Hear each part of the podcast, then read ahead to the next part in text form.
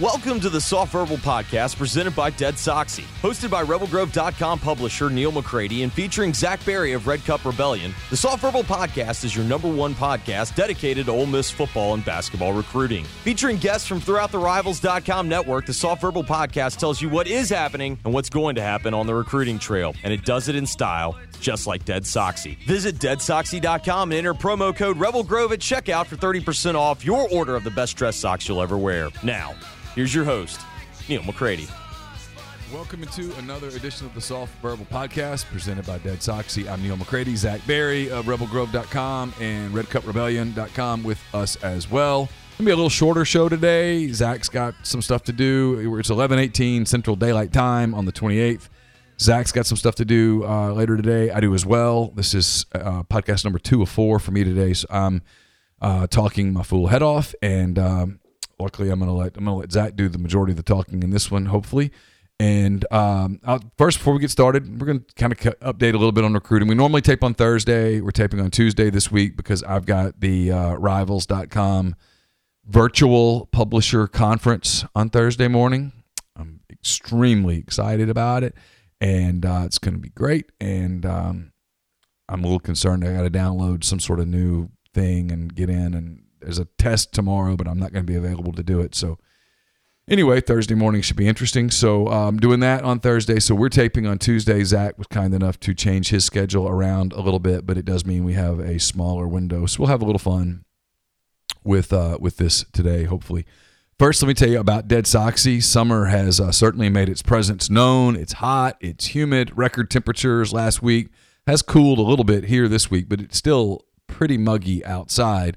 In other words, it's the perfect time for the Dead Soxy no shows. Nine new styles to choose from. You can find the style that fits your occasion. They're cool. They stay up. They don't slide down half your foot. They keep they stop your foot from turning into a swamp. Uh, I love them. They're a game changer for me. I think you'll feel the same way. And you can use the promo code Rebel Grove at checkout. Get 30% off the best dress socks you've ever put on. Uh, you can also check out, they have several bundle packs that are still currently on sale. And you can use your promo code in addition to these already deep discounted prices and get you some new dead Soxies for really cheap. You'll absolutely love them. I absolutely promise. Go to deadsoxy.com, enter the promo code Rebel Grove at checkout, and make your day a Soxy one. I'm coming to you from the Clark Ford Studios. Clark Ford's in Amory, Mississippi, 662 257 1900. Call the number, ask for Corey Clark, tell Corey what Ford product you're looking for He'll send you a quote within 15 minutes in business hours. It's right to the bottom line. There's no hassle, no haggle. You get your quote. And the rest is completely up to you. You can shop that quote around, or you can do what I've done, what I recommend that you do. Let's hop into a Clark Ford today. You'll love the service, you'll love the uh, product, and uh, you'll love that Corey really cares. He wants to go the extra mile. He wants to be your car guy. He wants to be your truck guy. He'll prove to you what that means when you call the number 662 257 1900. Zach, how are you? Neal, just uh, you know, yesterday was great. I, I relished in, uh, you know, it, I'd have, to, I'd like to go back. I'm going to rewind a second here. I'd like to go back and count how many soft verbals we have started talking weather. But it's it's people always say that that's like the go-to when you're making small talk with somebody you don't know. But I know you. But I feel like it is a relevant topic to discuss when it's July in the South because what else, you know, it, it changes everything. It's yeah, it's just awful. But so yesterday I uh, got the grass cut. boy. Um, early afternoon. It, it, was it was hot. Um, it was one of those where I couldn't tell if I had like a bug or a spider on me, or if it was just sweat that was just beating, you know, on my arm or my leg or something. But got it done, and then man, at like five o'clock, I guess five thirty, it was just an absolute monsoon here. And I mean, I'm talking, it, it, the backyard was like a swamp. Like it was just overflowing inside the patio. And, and man, it was, I mean, I was thinking I either had to go get a push broom or go get one of those, you know, pumps to just drain it because it was ridiculous. But uh, all of that to say, Neal, there is no better feeling than beating the rain cutting the grass. No, there's no better feeling because you know, well, it's two things. you know that had you not done it, now you'd be delayed a couple of days, and when you went to oh. mow it again, it would be so thick. On the flip side, you watch the rain and you go, okay, well, my next time to mow just got moved up a day. Yeah, and it was. I mean, yeah, you you said added a couple days. As much as it rained, I haven't been out there yet, but I it's probably still wet. I mean, it was insane how hard it rained. I mean, it was raining sideways. It was it was bad, but uh, yeah, I was I was thinking to myself, I was like, I was mad about the water getting in, you know, the the patio, but it was fine. It eventually went out, but I was like, I was thinking, and I was like, imagine how much, how more mad I would have been if I hadn't got the the grass cut. But yeah. So uh, before we, we go down our little 2016 2017 rabbit hole that we've talked about doing that people have asked for us to do, uh, anything new in, in, recruiting over the last five days? Uh, so I, I posted about it yesterday uh, in the Chicks. Um, Miss submitted an, an, an offer to another quarterback target, um, Riley Leonard. He's committed to Duke from Fairhope, Alabama. Uh, I think uh, I think he, he his film I think is, is impressive. I, he he's incredibly accurate. He's got a really quick release, and I told you yesterday because um, I, I, got friend of the the podcast network, uh, David Morris helped us out there because he's yes. part of QB country. Uh, I told you he's got a little bit of like a like a poor man's Trevor Lawrence when he's when he's running. Really long stride, but uh, deceivingly fast. Pretty uh, pretty quick. I mean, he's he's 6'4", 200 plus, but uh, he moves pretty well. Um, committed to Duke right now. I think that that's something to keep an eye on. Uh, it's still, by all accounts, talking quarterback here, their number one target is still Luke Altmyer, and it's going to be Luke Altmyer until I guess Luke tells the staff to stop contacting him. He is he is their guy. Um, I've told this. There was a day uh, back in I don't know several years ago, back before the pandemic, when we actually saw people, and um, I asked somebody close to the Ole Miss staff at the time, like you know who your who your quarterback targets, and the two names that came up were uh, Gauthier, the kid who's at uh, Gauthier, the kid who committed to South Carolina, who yeah. actually was on the Ole Miss campus that day, mm-hmm. and uh, and Altmyer. Yeah. And at the time, I think it was the day Altmyer was visiting Florida State, and uh, there was a concern that, that he was probably going to commit, and he, he subsequently did. But um, I got the the sense, and I'm I'm kind of protecting sourcing here. I got the sense that Altmyer, if they could have any one quarterback in that class, he would be the guy they'd want. Now he's got some. His I think his dad is one of the team doctors at Mississippi State or something along those lines. There's some connections there. Mm-hmm. Um, you know, and I, I, think it's long been believed getting him to come to Ole Miss would be a, a, really difficult pull. Um, but you know, we'll see. This is this is you know it, it's it's a it's a fascinating recruiting cycle that just gets more and more fascinating all the time. I was talking to Andy Staples yesterday on the Oxford Exxon podcast, and we were just talking about how difficult it's going to be for coaches. We were talking specifically about Lane Kiffin, but we talked about you know um, uh, the guy at Arkansas. We talked about Leach. We talked about uh, Drink Drinkwitz. Mm-hmm. What's the guy's name at Arkansas? His name's escaped me right now. Sam Pittman. Sam Pittman. I wanted to say Morris, but Morris used to be the coach at Baylor or somewhere. Uh, Sam Pittman, and he was talking about how you know of those guys, Pittman might be the one who has a chance at having an advantage in a in a scenario in which there is no evaluation period, mm-hmm. where you just have to do it. Because right. Pitt, Pittman was at Georgia at a time when they were recruiting a lot of elite players, and, and maybe he saw some guys earlier in the process and remembered them and, and, and had a relationship and was able to pull off an upset or two. I don't know. We were just kind of, you know, we were just sort of spitballing, but certainly as it pertains to Ole Miss, it's a it's a market disadvantage, and if they would able to to win on a guy like Altmyer, it, that is that is beating. It's kind of beating the shift in baseball a little bit. You know, they they've got you shifted mm-hmm. over to the to the right side, and when you hit it through the shift, you hit it so hard that the ball goes through the shift for a hit. You're like, hey, That's a win. It's almost a double win. So I, I really do think for a you know a Kiffin or a first year coach at a new program, getting a kid like that uh, would be a a double win on so many different so many ways because it's such an upset. Yeah, yeah. I thought I thought Andy made a, a ton of great points on that show. I, I did uh, think you know he mentioned Sam Pittman and you know the advantage he has of being at Georgia when they recruit a ton of high high profile kids, but I do think that Kiffin could have somewhat of an advantage here as well, just because of all this just the networking that he's done in the in the coaching world and the connections that he has. Um, you know, yeah, sure, he was in the NFL a long time ago, but I can tell you he's still got some contacts there. And then you've got a guy like DJ Durkin on your staff that was just in the NFL. Um, so they've they know plenty of people. I mean, they can talk to, um, you know, not only and I'm speaking in terms of how they're preparing to go about training camp and you know kind of catering how they're going to do fall camp. I guess i should have said that before i, I was talking about this but i think that that's that's some that was a great point that he brought up where you know college football needs to wait and see how training camp goes and how they kind of structure things and then kind of basically copy what they do. Because the nfl is you know they're going to know what they're doing and then in terms of like you said about Sam Pittman and scouting and all that, I think um, you know Kiffin has put together a really impressive staff that um, you know you've got connections and ties to the Northeast, to the Midwest, to Florida, uh, out in California, Texas, Louisiana. They've got guys that have been recruiting or have been all over the place,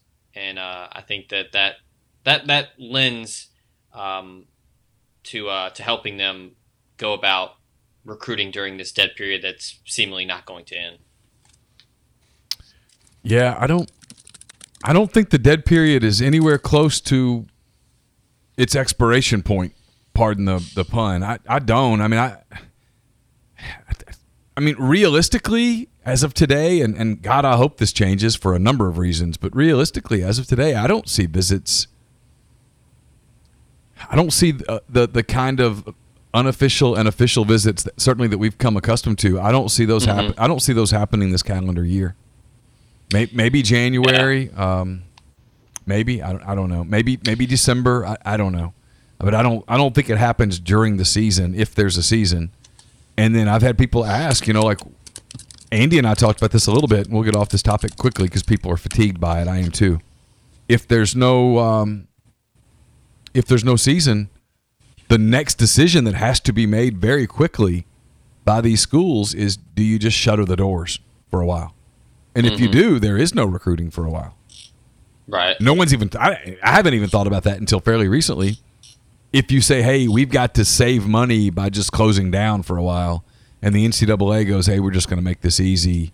If there's no spring season, and I still don't think there will be, if there's no spring season, let's just close it up. I don't I don't know how that impacts things like a signing day or the next signing day. It gets it gets weird fast. I'll tell you that. Yeah, um, yeah, that's pretty much it. I posted yesterday. Tyvorus Cooper, the defensive end from from Louisville, is uh, going to be dropping his top ten today. Uh, I expect Ole Miss to make that. Um, I posted yesterday on the board I think it's going to be State and Ole Miss. I think it's going to be an in-state battle. Um, and then last thing here, I guess it's uh, is it Nikki? Is it Chavanelli or Chavanel from Arkansas? Uh, I think Chavanel because I I helped with this. I, I didn't I didn't publish it. I just she asked yeah, for, so, she asked for 250 words. I wrote 252. yeah. So she she discussed the rec- the recruiting strategy for the first year guys, and we've talked about it a lot here. Um, but yeah, it's a good write up. Go go check the the site. Um, go back on Monday's Chicks and give that a read if you haven't done so already. Oh, you posted uh, it. Yeah. Oh, okay. Yeah, it's a it, she she breaks it down. It's it's pretty spot on. And then yeah, like you said, you you gave her a ton of information. But but yeah, Sam Pittman, Drinkwitz, Leach, Kiffin, they've all got different strategies. Uh, so I didn't post it since I'm banned from that message board. I just figured, you know. Oh God, I forgot about that. Yeah, Jeez. I'm still banned from. That's well. It's a weird look. Yeah, yeah. tell me about it. Um, yeah. So. Oh shoot. yeah. Uh, Dink Jackson tweeted a bunch of Ole Miss stuff last night. Four star linebacker out of Florida. Um, I don't know if anything's imminent there at all, but uh, I know that Kevin Smith and uh, Durkin and Partridge are recruiting him extremely hard. I think it's probably Ole Miss and Florida State with Tennessee trying to get involved. That's probably probably uh, that situation there. But uh, yeah, that's pretty much been it. All right, before we do our uh, our breakdown of kind of what happened in 2016 slash 2017 and how things would have been different if something hadn't happened, let me tell you real quickly about LB's Meat Market. LB's is open uh, seven days a week. They have daily lunch plate plate lunches, I should say, Monday through Friday from 11 to 2:30. Fresh prime cuts, in-house made sausages, fresh Gulf seafood, so much more if you're not going to LB's Meat Market and you live around Oxford, something's wrong with you. And if you're not going to LB's Meat Market and you stop into Oxford here and there, you're really missing out.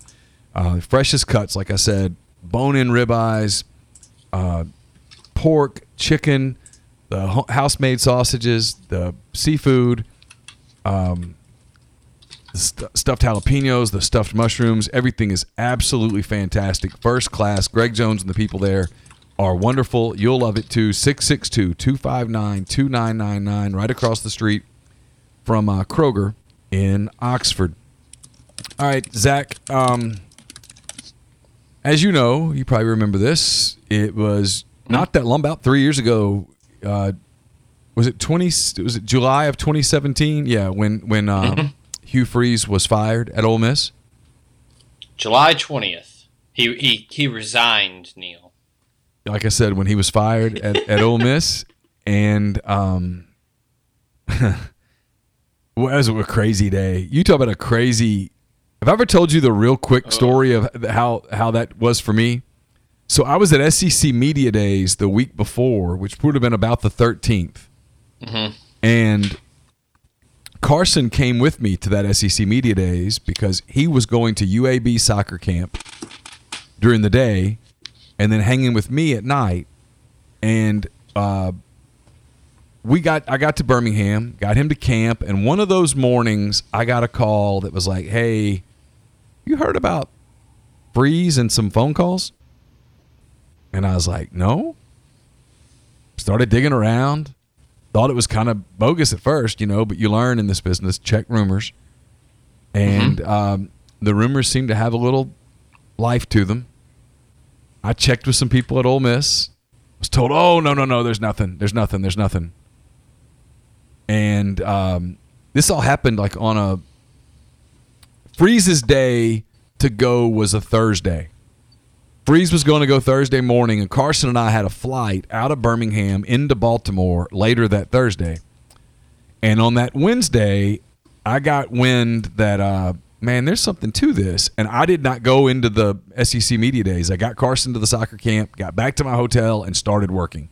And worked and talked to all. I talked to Mark Schlabach. I talked to Edward Aschoff. I talked to all these national people that were working on this story, and I thought this is going to blow up.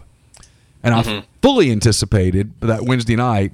Uh, Laura, my wife, her sister lives in Birmingham, and I said, "Hey, could could Carson come stay with y'all um, could Carson come stay with y'all tonight so I can work just in case this is crazy?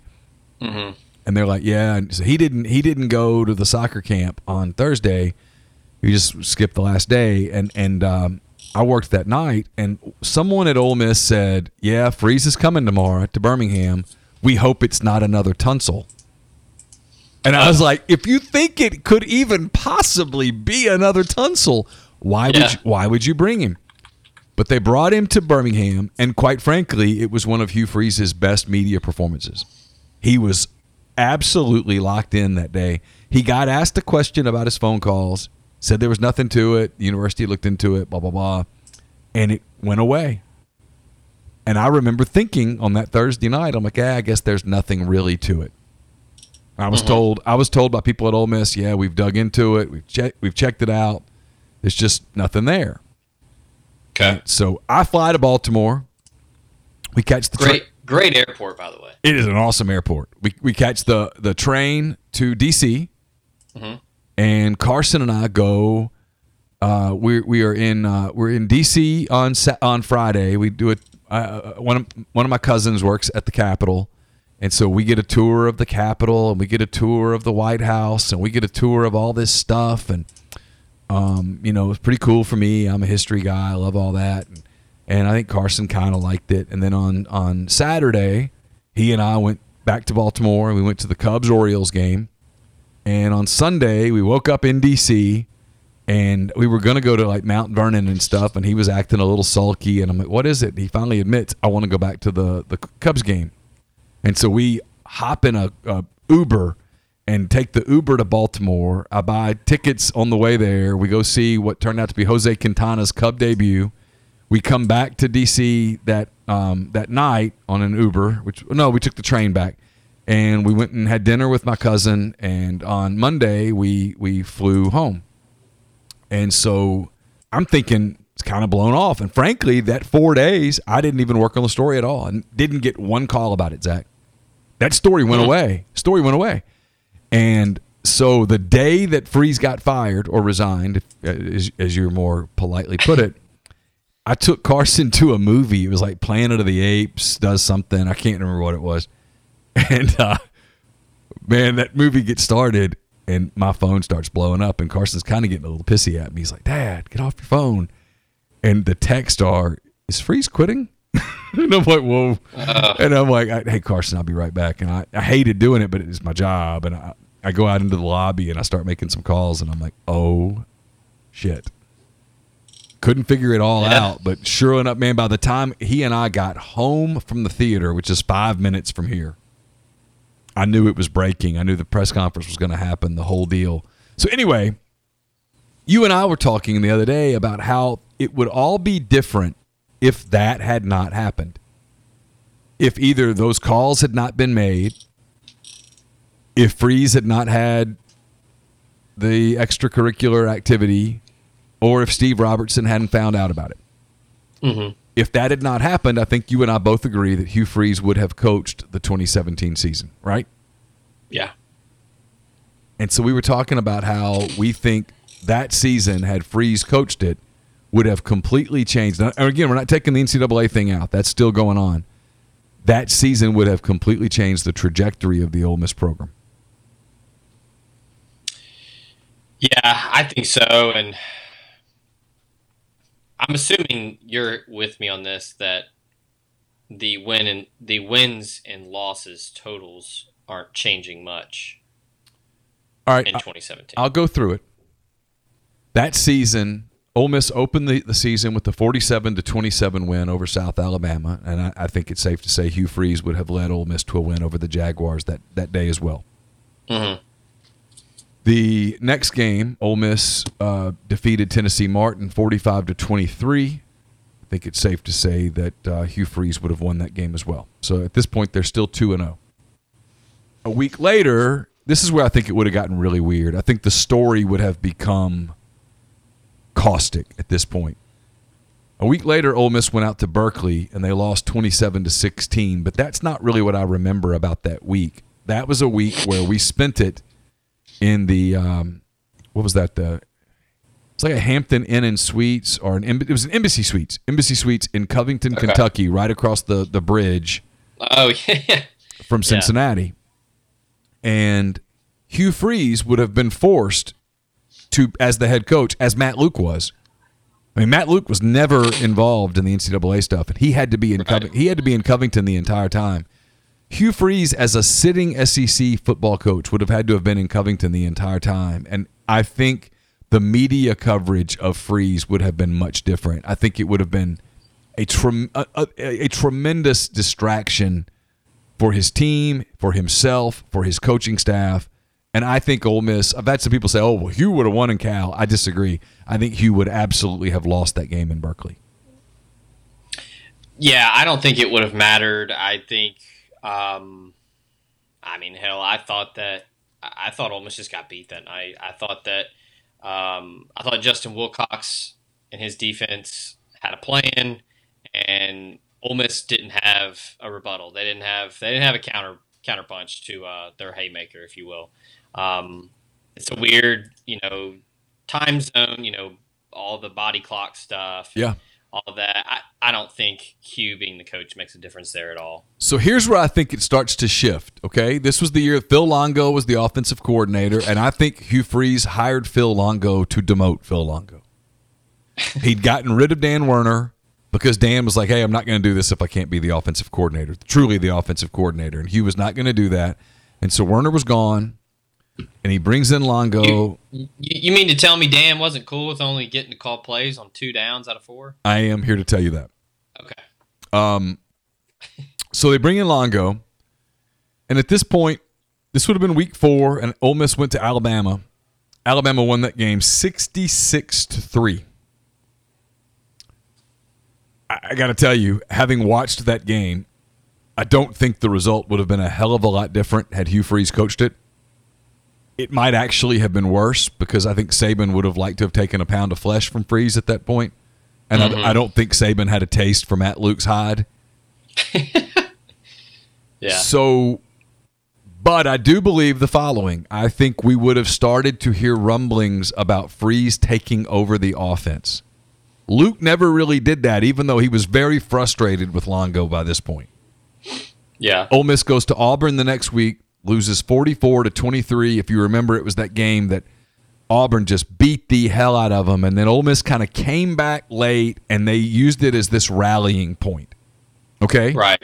And at Yeah. the time, I thought, what a load of crap. I mean, I remember thinking, Matt, you're not fooling anybody with this. But I do think in hindsight, they really did sort of rally at that point.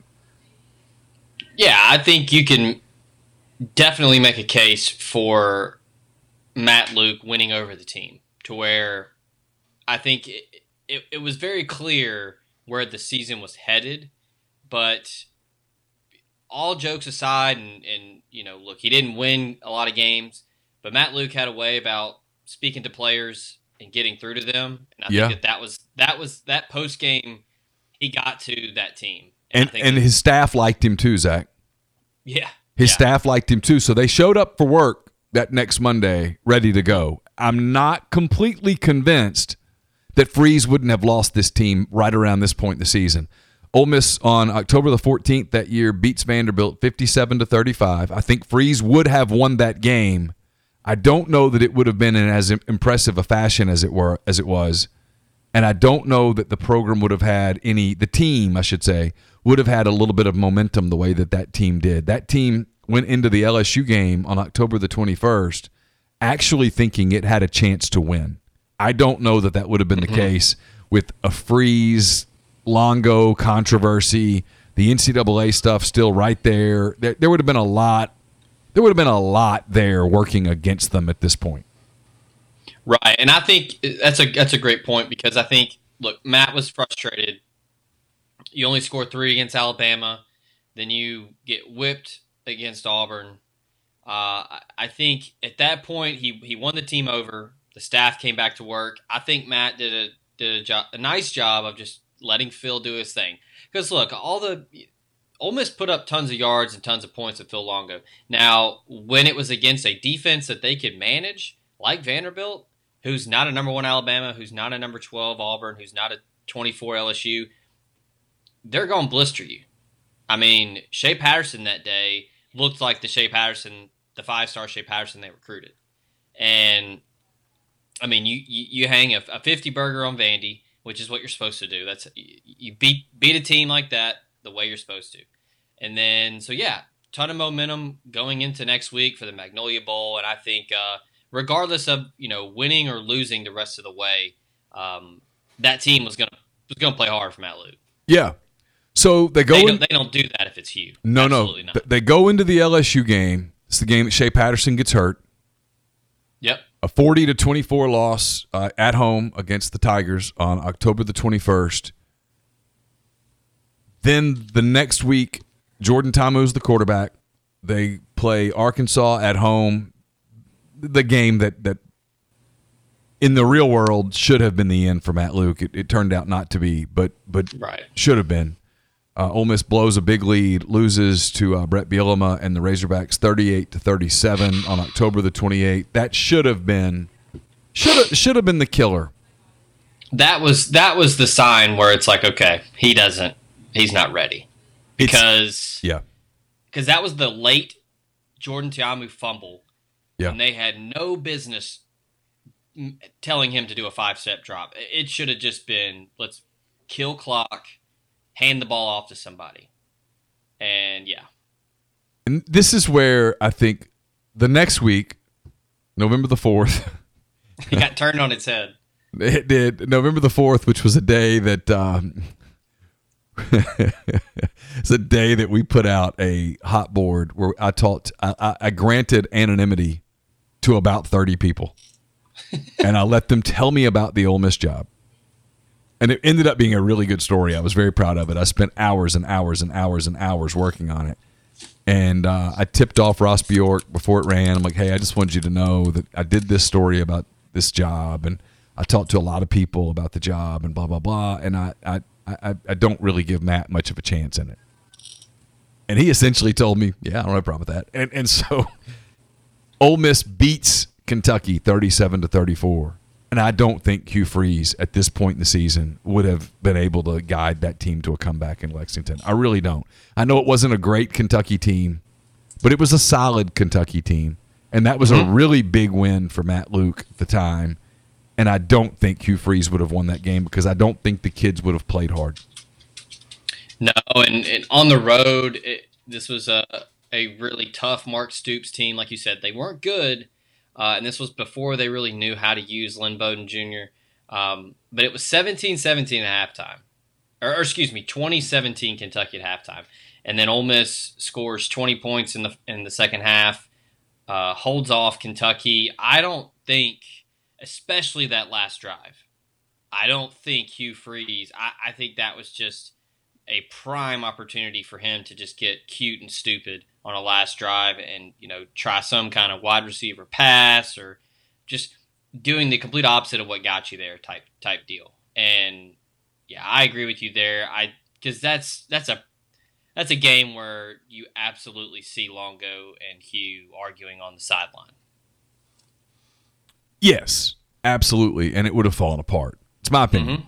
Ole Miss beats uh, Louisiana Lafayette fifty to twenty two on November the eleventh that year. Sets up the uh, kind of what I viewed at the time as sort of a last stand. Uh, Ole Miss played uh, at home against Texas A and M November the eighteenth.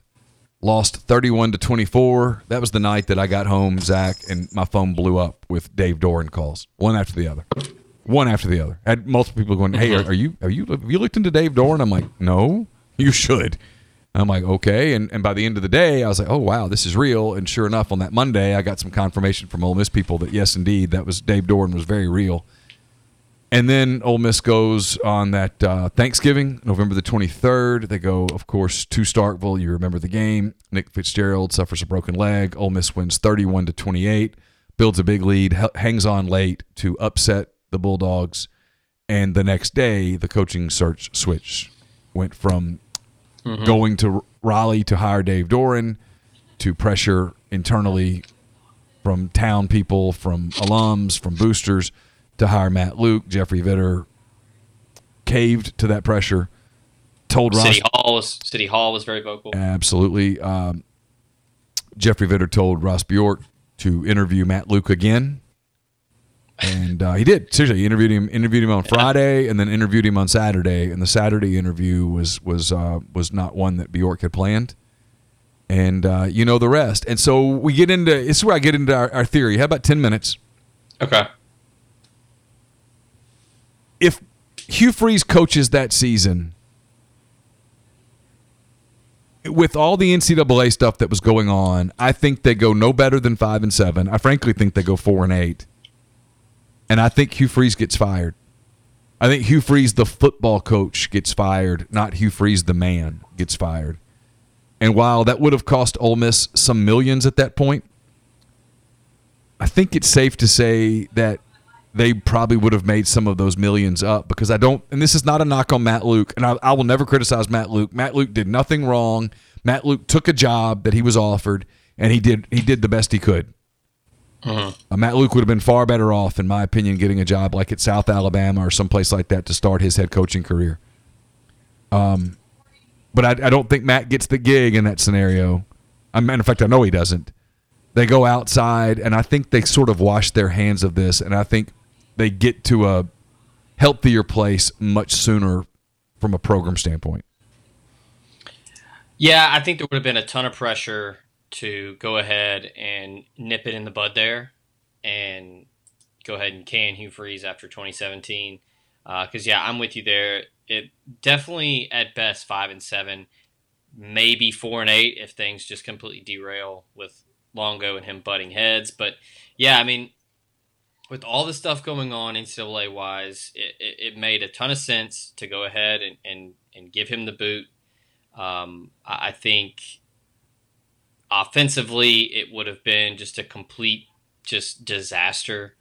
It would have been, you know, honestly, the talent masked uh, a lot of that stuff. It wasn't as bad, but Dan Werner and Hugh Freeze butted heads a lot, argued about play calling, argued about situational play calling. Um, I, I think I think Dan took the high road several times, and then eventually was like, "I'm done. I can't do this." Um, I don't think that it's it's that cordial. I think that Phil Longo and Hugh Freeze are gonna gonna really get after each other, and then the defense was just a disaster. And yeah, I mean there were a ton of close games that we talked about Matt Luke winning the team over after that Auburn game. That's where you win those close games. I think just a lot of effort a lot of want you know want to want to win for Matt Luke. They don't have that with Hugh Freeze. I think it had soured real quick. I mean that that Sugar Bowl felt like it was five years ago by that point. So um, yeah, I mean I think it, and who knows where the program is now if you fire Hugh Freeze after the 2017 season. Who would hire Dave Doeren? Dave Doeren would have been if if that if that happened, is Dave Doeren the head coach right now? Yeah, I think so. He'd be in year three. Yeah. And I, you know, while do I think Dave Doeren was going to be some savior for Ole Miss football? I don't. What I think Dave Doeren had going for him that Matt Luke did not. Dave had been a head coach at I guess mm-hmm. Northern Illinois, at Wake Forest. He'd won at both of those places. I think he would have been a stabilizing factor. I don't think yeah. he would have come in with. I don't think they would have done the whole Mississippi made thing. I'll never forget the end of Matt Luke's press conference when he got the permanent job. He's like, oh, and I'm Mississippi made. And it was almost like he, oh yeah, we're supposed to do that. And I remember thinking, oh god, this is going to be a gimmick, and and it was. And I don't think gimmicks work in this league. Right. I don't think gimmicks work in this league. I think I think what works in this league is what Kiffin's trying to do. And I think that's what Doeren would have done. Doeren would have been Doeren's a, a, a very good evaluator. He's known mm-hmm. as known as being a very good developer known as kind of being a no nonsense sort of coach at a time when I think the program just needed to be stabilized. I think he would have done that. Do I think he would have won big at Ole Miss? No, probably not. Would people have gotten tired of it? I, I think there was a certain degree of, and if you think about it, this is kind of a compliment. He's he, he's kind of Cutcliffean. Mm-hmm. In yeah. a in a way, um, they would have been they, they wouldn't have had these massive. They, they would not have these gaps in recruiting that Luke had, where they don't have any defensive linemen. Where right, they, they didn't yeah. they didn't have linebackers. They they loaded up on this but failed to get this. I, that, and that, I think that's all the product of a young coach. And I, here's the other thing that would have happened. He would have come in and immediately brought in a completely new staff. He would have would have been fresh yeah. fresh blood after that because Luke's ultimate downfall came as a result of loyalty. His ultimate downfall happened in his first day on the job when he kept Wesley McGriff and he kept Phil Longo. He yep, killed his he killed his credibility with this fan base by doing something that was only done because frankly he never thought he was getting the job until the moment that he got the job. Dave Doeren yeah. would never Dave Doeren would have come in and said, "Hey, I'm I'm cleaning house." Bringing in my guys. I'm not loyal to any of you guys. I'm bringing in my guys. We're going to build up. We're going to build the program. The program was going to go through rocky times in 18 and 19, no matter what. I think he probably would have maximized talent better in 18 than than the Ole Miss staff did. 19 was going to be a rebuild. 20 is going to be a rebuild. I think he would have had the program better positioned for 2021 than perhaps it's going to be positioned.